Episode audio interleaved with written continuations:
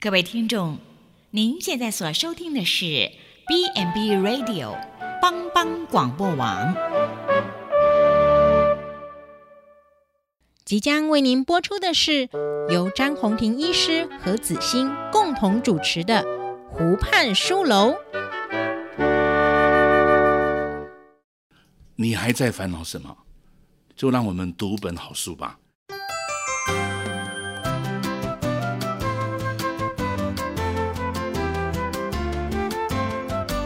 这里是帮帮广播电台所直播的湖畔书楼，我是张宏庭医师。大家好，新年恭喜、呃、这边是帮帮网湖畔书楼，我是子欣，欢迎我们的好朋友啊、各位听众大家好，我是张宏庭医师啊，早安。今天我们首播的节目是早上八点呢，然后是周一的时间。那过年呢，呃听众们过年都在呃，就是从事一些什么活动吗？那如果你有孩子的话，可以帮什么忙呢？好，那今天我们上一集的主题是学习在一起的幸福，是聊呃夫妻关系怎么去经营。那我们今天就延续这个啊、呃，从过年一直以来的家族团圆啊、呃，那到一个啊、呃，今天是一个教养的呃一个议题。那呃这本书是你可以跟孩子聊些什么？那作者的简介是番红花老师啊。詹士，你有没有听过番红花老师？没有呢，我也是从这本书看到有一些这样的想法、嗯、他常常其实在写作、哦、然后番红花其实是一种是一种那个香料、哦呃、意大利的香料、嗯哦、那他这位老师他在这本书里面没有任何灵性的语言或是一个、呃、劝世的色彩啊、嗯哦。那每一个主题都和对话都包含一些呃，身为一个母亲的觉醒跟呃一个深刻的反思。我们常常在看一些教养的书啊，然后就会有一些啊，父母要怎么做啊，然后父母假日的时候就是要陪伴孩子聊天啊、哦、就是有一些比较好像八股的一个教条式的。那这本书会吸引我哦，那我会觉得说他其实是没有把自己当成是一个妈妈。那他其实这位作者他其实经营部落有成，然后继而成为亲子的作家。那他常常说我是母亲但我不模范，可是他却成为一个父母信赖的作家。那他现在有最新的一本书叫做推动菜市场的、呃、文学课。那其实这本书呃要推荐给听众们，是因为它是由父母信赖的作家尝试以人文关怀的一个呃角度来呈现自然亲子互动。那透过跟孩子的学习适应跟讨论呃的过程，那激荡出一种孩子的思考跟那个同理心，那认识世界的多样的呃缤纷，那孕育出一种比较柔软的，就培养孩子有说也有一颗柔软的心。那为人父母怎么样挑选自己合宜的导师？重点是静下心来和先生一起讨论。那怎样的教养模式其实没有一定的法则，那也没有所谓的理想的父母，那也真心陪伴就很幸福。那这本书很适合在家里有一个国小或是到高中阶段的一个孩子们。那詹医师，你的孩子都已经呃，他们都在大学阶段哦，那其实也是也是可以呃看看这本书。嗯、那这本书詹医师你看了，你觉得身为父母的话？既然是父母，事实上是两个角色都要有了，对，不能只有母亲了、啊。对，那父亲的角色也是很重要，尤其、嗯、啊，父亲的角色在孩子的社会化很重要。对，他是一个榜样，一样，他也算是家务的一种。对，就像就像煮饭一样，对，也应该有适度的分工、啊。嗯，哦、那那这里面，我是觉得作者可能。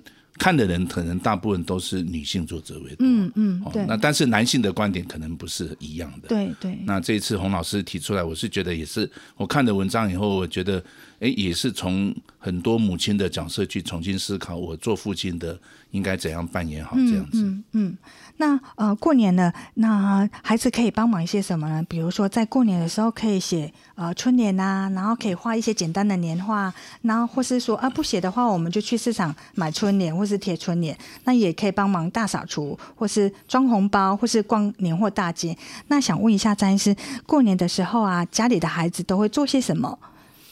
哦，过年大部分都是寒假嘛，对，所以孩子回来的时间也不一样，对。好、哦，那我有一个孩子已经在医院工作，嗯嗯，就比较忙碌，他他能够回来可能两三天、三四天，因为医院的工作通常，所以我们都要把握一些家庭在一起的时间、嗯、相聚的时间。那我们刚才讲说年夜饭我们会有家庭礼拜，对、嗯，所以通常我就会在年夜饭你就做一些预备。嗯，我已经十几年都这样子、嗯、我都会设计一个主题，对，那这主题是什么？然后像诶，像我们今年的主题就是立志做个安慰者。立志做个安慰者、啊、对对对、哦，我们就是谈到怎么，因为孩子慢慢社会化，是。那我在教导孩子的过程，其实刚才洪老师在谈到孩子的训练，包括思维跟情感的训练，对。哦，所以思维就是比较理性的训练，对。情感就是说他怎么样去正向的行为。啊、那我对孩子，因为我个人比较。比较喜欢从服务里面去学到东西，对，从我年轻时候，所以孩子在小孩子的时候，让我在很多社会福利机构，我就会安排小孩子去做志工嘛。哦，太棒了、欸！我的孩子，像我那个当医生的孩子，现在，嗯，他小时候就去照顾那种唐氏症的孩子，嗯、那时候他才小学一二年级，嗯，很小、欸。然后他他去那个。啊，教养院里面去擦玻璃，去跟唐氏症的孩子照顾。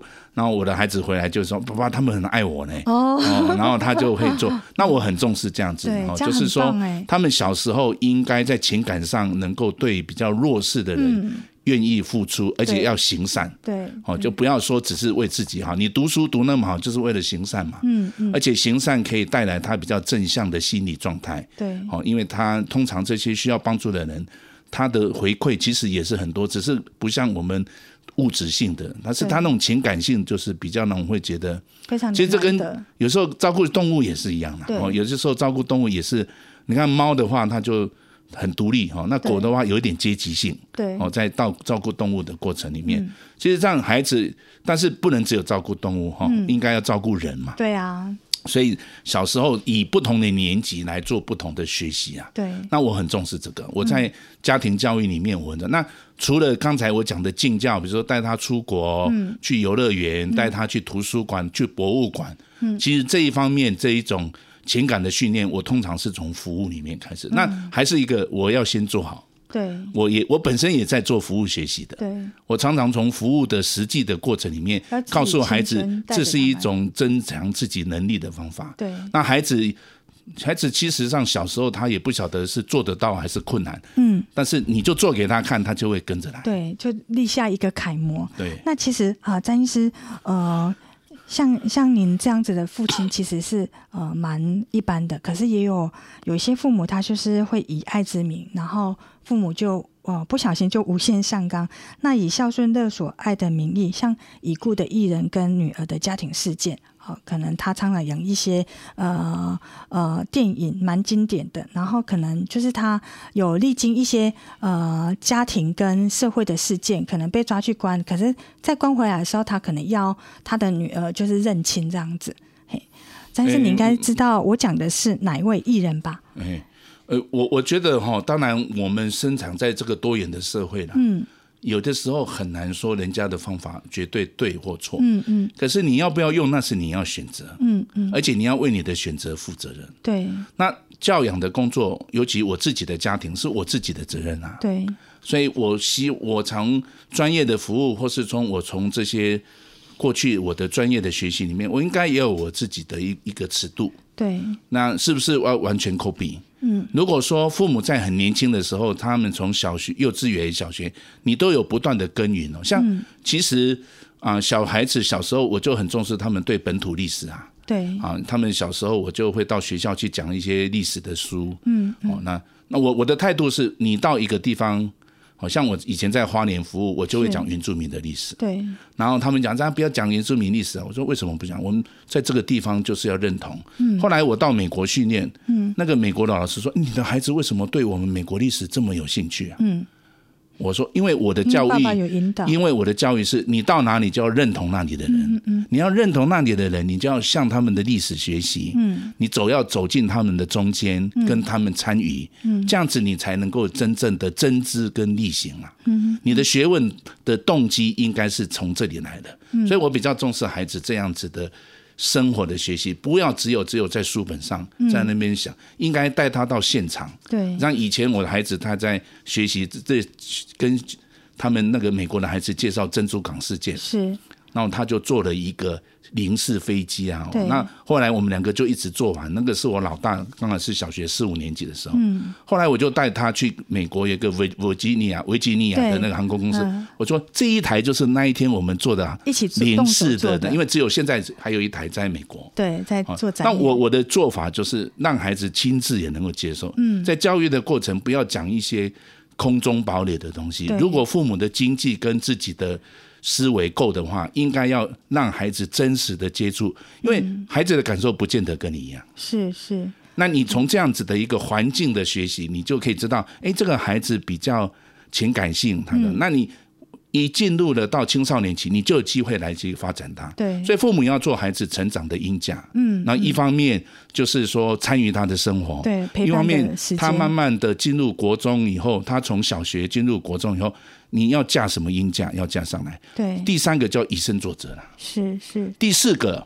要把它交给上帝。嗯，为什么？因为有很多事情我们也做不来。对，所以这四个原则非常重要。信仰的力量。对对，你要把它交给上帝。嗯、第二个，你要做孩子未来的赢家。第三个，你要参与他的生活。嗯、第四个，你要做开发、嗯，因为这是你的孩子。嗯。跟你有血缘关系，就是透过聊天我们可以、呃、聊出孩子的思维跟能力。对，那也可以聊到心坎里面，那跟孩子聊聊信仰，那就会知道说老、呃、孩子需要些什么、哦。好，那我们休息一下，待会再回来这个主题。嗯嗯，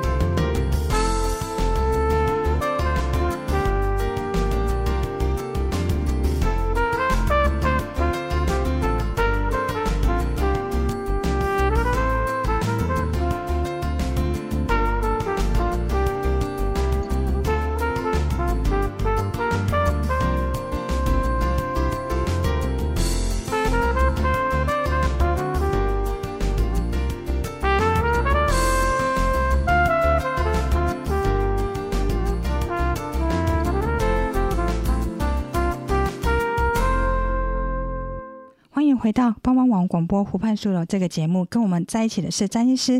詹医师，我们刚才聊了这本书，你可以跟孩子聊些什么？请问你哦，你跟孩子很会聊吗？聊天，孩子跟我聊的题目跟母亲聊的不太一样啊、哦？怎么不一样？好想知道。他们讲的都比较生活性，嗯嗯，然后跟你聊的是，因为我我对女儿跟儿子不一样，对，因为儿子跟我是同行的，嗯，所以我会谈谈医界的。我通常跟他讲说，其实我都跟我的孩子说，我是你任期最久的老师，嗯，任期最久，我也是你第一个朋友，嗯，所以你永远不能放弃我，忘年之交，哎，我跟你亦师亦友，哎，哇，好棒。但是有一阵子孩子会说，你跟根本没办法当我的朋友啊、哦！怎么说？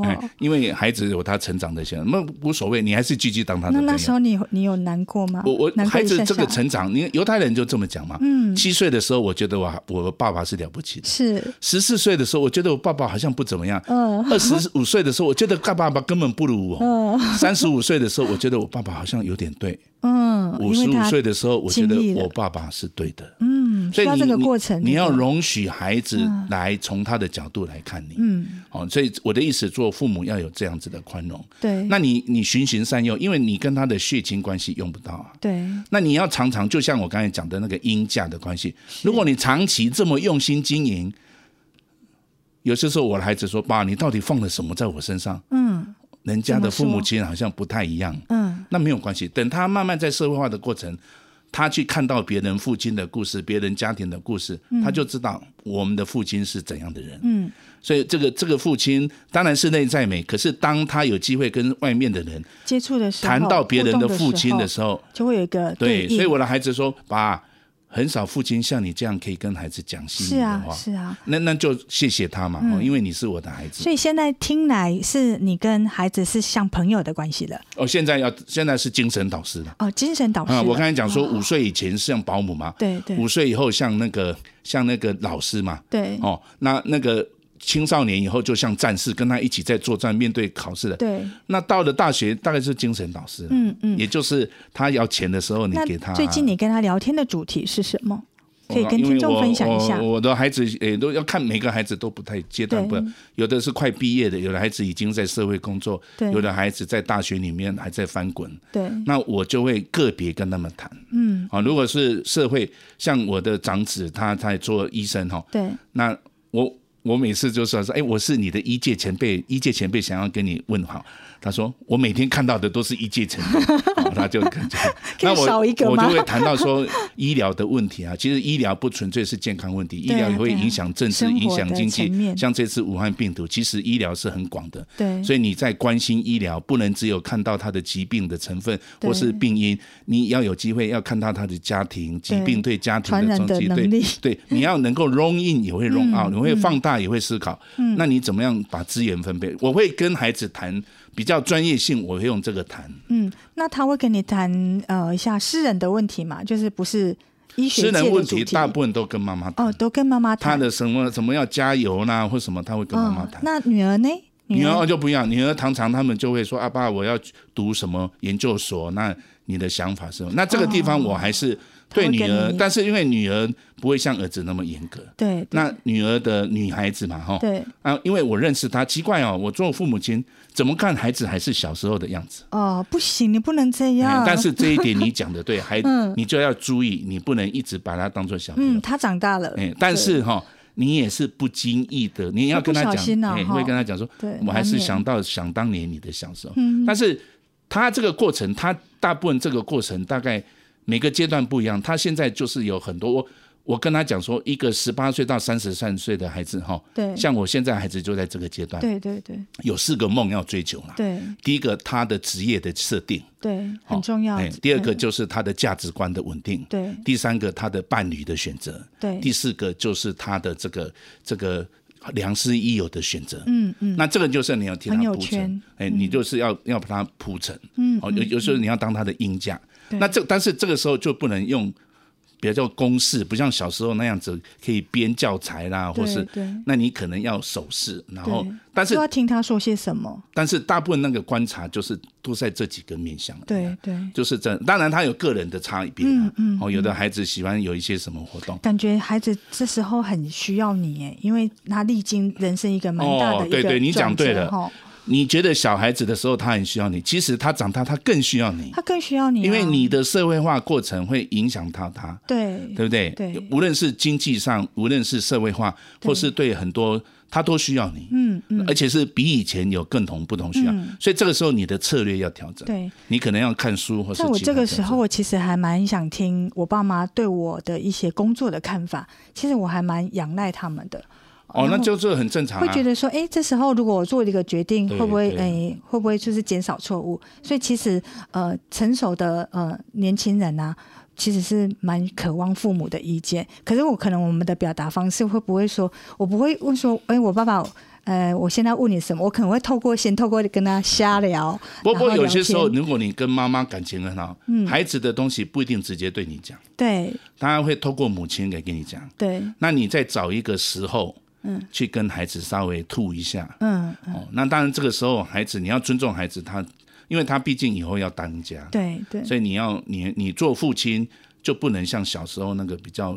比较支配性的，对，你可能要 互, 互相，就是变成精神导师。嗯，嗯那啊、呃，番红花他这位作者啊，他其实是有点跟詹医师一样，他其实是是针对学校老师没有空深入往下谈的事情，作为孩子的主题。那等到孩子慢慢长大嘛，那当然不能小一就谈公民素养，那可能到了四五年级就谈啊、呃、石虎、呃、我们去认识石虎这样子，他就慢慢把这些版图扩大。一, 一般学讲学校老师是对群的教育，对他比较没办法，他没办法。个别化，所以以前我们在家庭教育也很重视寒暑假，是，也就是说在寒暑假要来以前，我都会准备家庭计划，也就是暑假计划，会参加夏令营哈，哎，对，你就要安排了，对，因为我们很，你在家庭计划应该要准备你的诶暑期计划，对，所以他们快放假的时候，我们就会开始，通常是我写暑期计划，我太太执行，嗯，那孩子会跟着这一连串就会定好以后，那进入暑假以后开始跑这些活动。里面当然也有家庭活动了，对对、哦，那你就把它计划好，然后新的开学，你当然有一些暑假作业啦，有一些东西，因为我们的经济上是比较稳定嘛，嗯、对对，所以孩子不需要说有太多，去打工啊，不需要像有的家，不过孩子打工也不见得不好，对啊，其实一部分要父母的帮助，可是坦白讲，孩子自己很重要，对。他的观念价值观很重要，对对，那个那个这个这价值观是非常重要。那那因为我的孩子现在就是在这些生涯规划了嘛，然后职业的选择，或是配偶的选择，嗯，哦，或是他的他的他的这进入进入社会里面社会的事情，那这个地方可能你的角色就要事实，对 对, 对。那我是觉得通常旅行是最好的，对，就是你出个钱，然后他们说要去日本、去加拿大，嗯、像。嗯去年我带他们去讲啊，那个时候就谈到很多哦，就会聊天。那时候聊天的议题就是还蛮大的。对对对，那那当然，这个议题就是随随机，可能你要因为在轻松的环境之下，对对，像带他们去加拿大，想到他们小时候的故事，嗯 嗯, 嗯, 嗯，然后回忆起，大家一起或是谈一谈啊。那你就可以一方面，如果孩子多一点，他们互相会有群的互动，对对。哦，那你父母又可以在里面来做穿梭，对。那呃，在作者范桐花，他就说他呃有看到一些父母就为了打拼教养，尤其是高社经的父母，比如说爸爸妈妈是教授啊，是医生啊，律师，就会对孩子有一些期待。比如说像自己的作者啊，这个范桐花，他小学很喜欢弹钢琴，然后他真的就叫他的女儿去学钢琴哦。可是后来他觉得说，嗯，好，那其实女儿不是我的复制品，她其实就是一个独立的人，虽然是我生她的，那所以他就。让他感受音乐，他不去参加是钢琴是要什么呃检定，他就让他很开心的去学这样，然后直到高中还参加社团，然后还蛮开心的，但是他可能没有拿到那个所谓的一个正式的检定。那你对这个的看法？一一般来讲，这个大家都是小学的工作嘛。嗯。哦，我们因为我太太学音乐的，嗯、所以我们每个孩子都有两种乐器。哦。哦，所以第一个就像学钢琴，因为钢琴是一般的。对。那钢琴我们可能有 Yamaha 这种，它就有基本的训练。对。但是基本上孩子还是要有一点学习的门槛啦。嗯, 嗯。不能说只是为了学习啦。嗯。啊，当然他的孩子他比较自由主义，我比较是觉得孩子学习应该要有完整性，要有发展性。要有连续性、嗯。那当初在学的时候，呃，小朋友会很抗拒吗？不会呢，我的孩子是很喜欢音乐，因为我们家人就是很喜欢、嗯、家里的那个环境。所以，但是你要让他有舞台，他学的这个东西，他要做、啊，所以他就在家里的家族的什么年夜或什么活动，会有一个表演的机会，他就有表演机会，嗯、你就要制造给他有一个参与，然后他就觉得这个很好用。然后他们有两个乐器，像老大除了钢琴，他就有小提琴，对，老二会有长笛，老三会有 clarinet， 嗯、哦，就是这个这个。那个 clarinet， 那所以在这个过程里面，黑管呐，吼，对对，那那这个小时的时候，他们就会表演嘛，年、嗯、年夜饭或什么就会表演，嗯、或是在家会有表演，或者会有一群长辈来，他们就会做表演。哇，哦、那这样很棒、啊。那其实他们后来也不是学这个的、啊，嗯，后来也跟这个没有关系啊。有的是学营养，有的学外文，有的学医学。对。可是他，我会发现。现在都成为他们生命中消除养分，养分就是变成那个素养。有的时候、嗯、是休闲的养分，他就是休闲，他动不动他听音乐，而且我发现我这些孩子比我更敏锐，对，因为他们懂得是用音乐来表达他们的情感。像我这个老幺那个，哦，他都参加吉他社，他功课已经很忙，他唱到拿到吉他，然后他就会把他火起来了。哎，他在吉他社的表现，嗯哦、那其实我也没有叫他读音乐系，嗯、他是学音乐。其实有一句话，学音乐孩子不会变坏，而且学音乐孩子好。好容易接近，有很多东西需要持之以恒、啊、对对对，很难说一下子，而且要有深度，嗯，嗯要有训练啊、嗯。你如果说，而且说坦白，他他有这个年轻的时候，无论是语言也好啦，对，无论是运动也好，对，无论是这个，其实应该要有生活的材料，对，不要只是赚钱的材料，嗯，或是只有课业的压力。哎、哦，课业本来一定会有压力嘛，因为社会要进步嘛，嗯、大家都不愿意念书，都靠天才，嗯、那怎么社会怎么能进步呢？嗯、还是靠很多人汲汲营营的工作嘛，是是，对不对？但是基本上，如果有这些素养，他在人生到了一个比较青年前期的时候，他扩张力会比较好、嗯、比较多面向，他平衡感会好、哦，生活比较丰富。对，好，我们休息一下，待会再回来这个主题。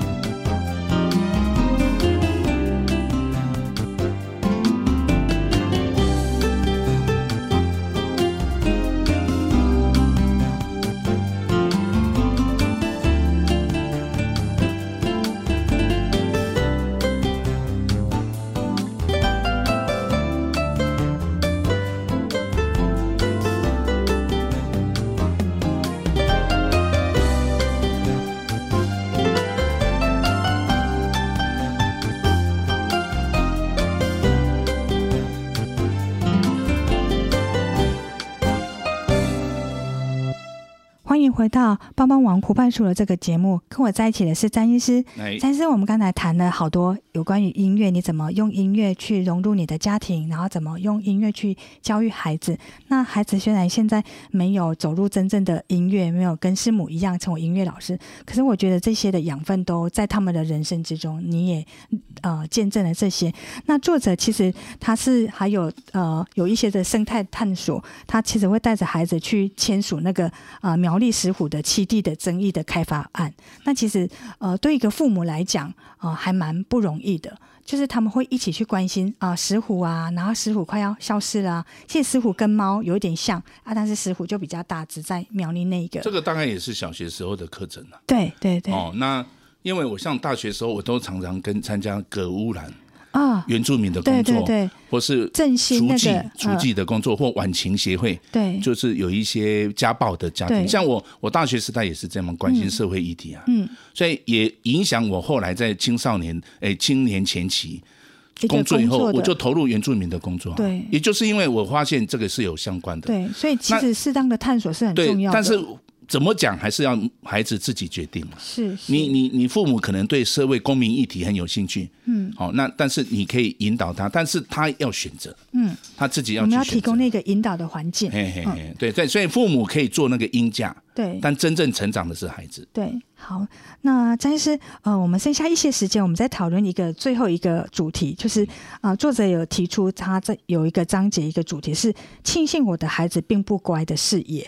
真心的期待呃孩子们独立有呃思考的能力。那请问一下，你对这个有何想法？那其实我呃有呃之前有看过一个新闻，交大校长张校长在大一新生开学的时候啊，呃那个人次好多，你知道吗？因为我带了妈妈来，妈妈要到宿舍里面铺床啊，然后。然后那个校长看了就觉得、啊、天哪，我是国立大学，我的未来的学生竟然是这么的嗯，坦白讲好像离独立很遥远。好，那呃这边这位作者范红花也也提出一个说，庆幸我的孩子并不乖，太乖跟并不乖的孩子，那这样子其实在社会上面还蛮多的。诶，其实千万不要觉得说只有你跟孩你跟你太太才能给孩子养分，是其实你只能给他做鹰架，对，他有他自己要走的路，对，他会长出很多的、呃、架构，是别人填补他。那至于乖不乖，其实不要违法，嗯、其实大概都要活泼一点、哎哦。但是我想，基本上来讲，父母还是有督责的权利的。对，哦，就是说，当然可以沟通啦。嗯、哦，就是说我个人是觉得，像我的老大。刚开始也不是马上考上医科，嗯嗯，可是我也跟他分析啊，对，我就说你怎么鼓励他的？比如说他那时候他想说，他跟我讲高中说，爸爸我想学法政 哦, 哦，他因为他觉得自己考那个学法律的比较有把握，对啊，也蛮不错的、啊。我说那你学法政你想做什么？他说以后要去帮助这些台湾的弱小国家当律师。我说可是弱小国家都是黑朋友啊，嗯、都是非洲朋友啊，对，那时候台湾很多非洲外交嘛，对。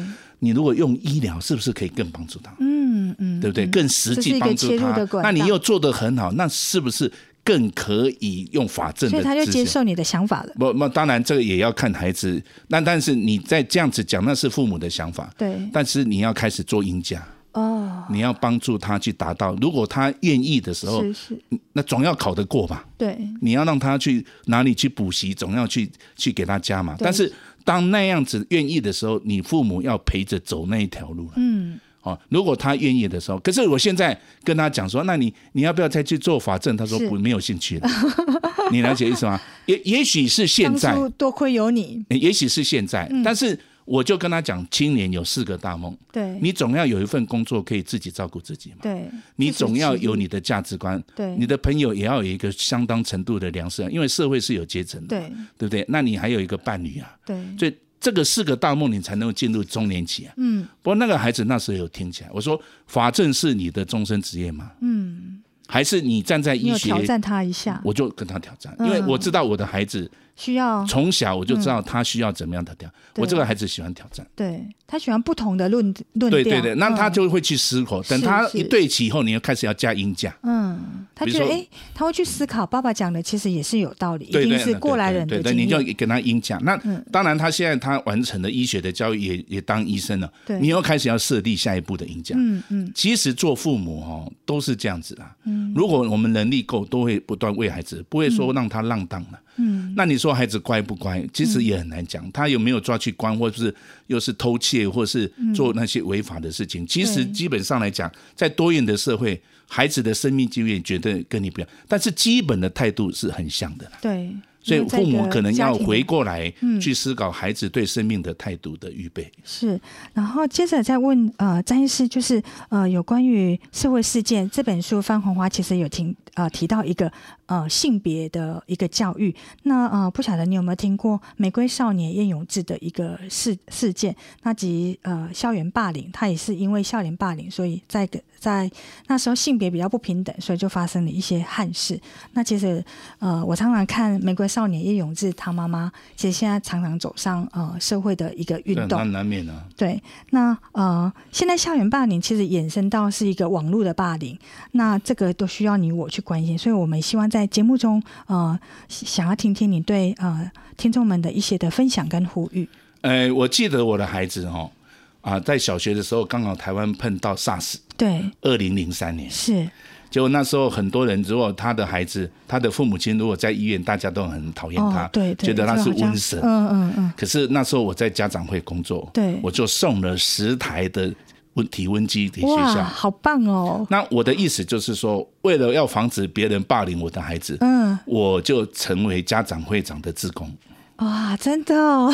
哦，那我也到学校去做晨间老师。嗯嗯、哦。那这样子有谁会霸凌你的孩子呢？不会。没有嘛、哦、每个老师都对。因为他有一些家庭的支持。对对，因为你愿意，你家庭要站出来。嗯、对对。你要参与学校的公共事务。对。谁敢霸凌你的孩子、嗯、因为你的孩子都是在学校。这是一个方法。他可能表现很多很特别的行为，可是没有人关心他。对。对不对、嗯、可是当如果我愿意参与学校的事务，或是在国家有危难，像那时候我送了很多东西到学校，甚至去台学校演讲、嗯嗯、我那个学校本身有有那个资源班，就是很多残障的孩子，是是，也有很多原住民，我就专门，我不挑私立学校、啊、我知道那种学校需要帮忙，对，我不要我的孩子一开始就养尊处优，对，他到那个学校可以去照顾脑性麻痹的孩子，他那个学校可以去参与关心原住民的孩子、嗯、他如果这样子是不是更正常化？对，你一开始就让他很优越，因为你的父母亲是高阶层的、嗯、可是你越不愿意让孩子去接触，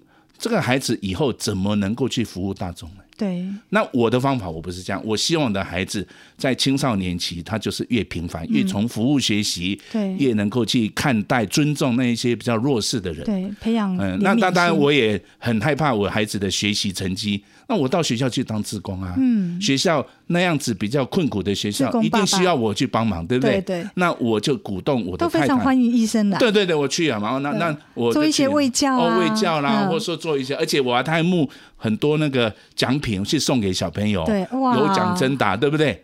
请问那这样子有谁会霸凌你的孩子呢？嗯，这个是一个非常好的方法，对不对？你也可以很清楚的去让孩子在他所关心的同侪，因为他开始要进入同侪的学习，对，他看到你的父亲，那那当然是有自信心。一个有自信心的孩子，嗯、无论在教育的上面、学习上面，他就会比较听老师的话正行，对对，不要忘记你是他第一个老师，也是第一个好朋友，嗯、要善尽父母的这个关键角色。对，那其实呃，这本呃范红花作者啊老师，他其实提出一个呃迷思，就是说，身为父母都难免会有教养的焦虑嘛，一定会有的。那呃，希望说天底下的父母就是说同理。呃，小孩子现在慢慢在成长，也许他在性别观念有所不太一样。好，那呃呃，希望说我不同意你的呃行为，但是我爱你。切记就是多跟呃孩子聊天，然后呃不管做什么样的决定，都表达一个父母的一个爱跟呃怜悯。那这样对孩子其实是非常重要的。好，好，那呃，我们借由这本书，你可以跟孩子聊些什么的过程，你都可以让啊、呃、每个每位父母脑袋会更新哦，然后再次的拥抱人群，不断的阅读跟精神富足。那尽管孩子不一定每次都理说，哎，你呃这次爸爸议题啊、呃、好无聊，好好无趣，也许会对这一个主题兴趣缺缺，那都没有关系哦。那所谓的交流，就是在呃你跟孩子的自由的收跟啊、呃、受跟接受，那否则那个呃父母的说教啊，哦、呃，好像又出来了，那就产那难免产生一些比较八股的思维。那陪着孩子一起呃探索人文，终身学习，那生命的能量也随之舞动。其实社会学者兰佩嘉，好、哦，那他其实曾写下，他是一个非常很有名的社会学者，那他也是在关心一个亲子的互动。他说，呃，谈想到自己比较失落的童年，那父母在养育孩子的时候，其实在经历一个呃抚育跟疗愈自己内心小孩的过程。我相信詹师你一定对这句话非常感同身受。嗯、那我们常常说，孩子跟父母一起成。成长是一个生命中尤其美妙的经验。刚才詹医师跟我们分享了好多，但其实这样的听来，我都觉得哇，很感动，快掉眼泪。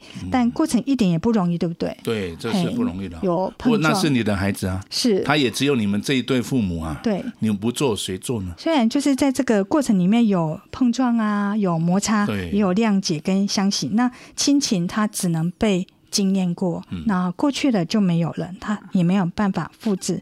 那这本书希望呃能给天底下的父母一个一个思维的判断，就是说孩子的判断力跟素养啊，其实是需要父母去引导跟陪伴。就是诚如詹医师所说的，我们架一个鹰架的理论，好，我们提供一个 framework。那未来需要的不是一个不会犯错的呃小孩哦，而是一个不断修正跟调整、不断进化、终身学习。那其实了解孩子的同侪啊，其实非常的重要，那是减少一个呃代沟跟孩子的交友。那即便是坏事，也希望说藉由聊天，把孩子在学校啊、工作上面的那一个情境啊，慢慢的带出来。也许他在学校被霸凌了啊，那呃，功课比较低落啊，那这些就可以娓娓道出来。因为现在一般的孩子都怎样，报喜不报忧。那其实他在学校怎么了？那那其实如果你没有常常跟孩子聊天这样，所以其实詹师也自己呃分享一个见证，就是多多陪孩子聊天。然后暑假寒暑假就要怎样预立一个呃寒暑假计划这样子。好，那我们今天的节目非常谢谢詹医师的分享，那欢迎呃下次再收听。然后这边是帮帮网湖畔书楼，我是子欣，祝您收听愉快，大家平安，再见，再见。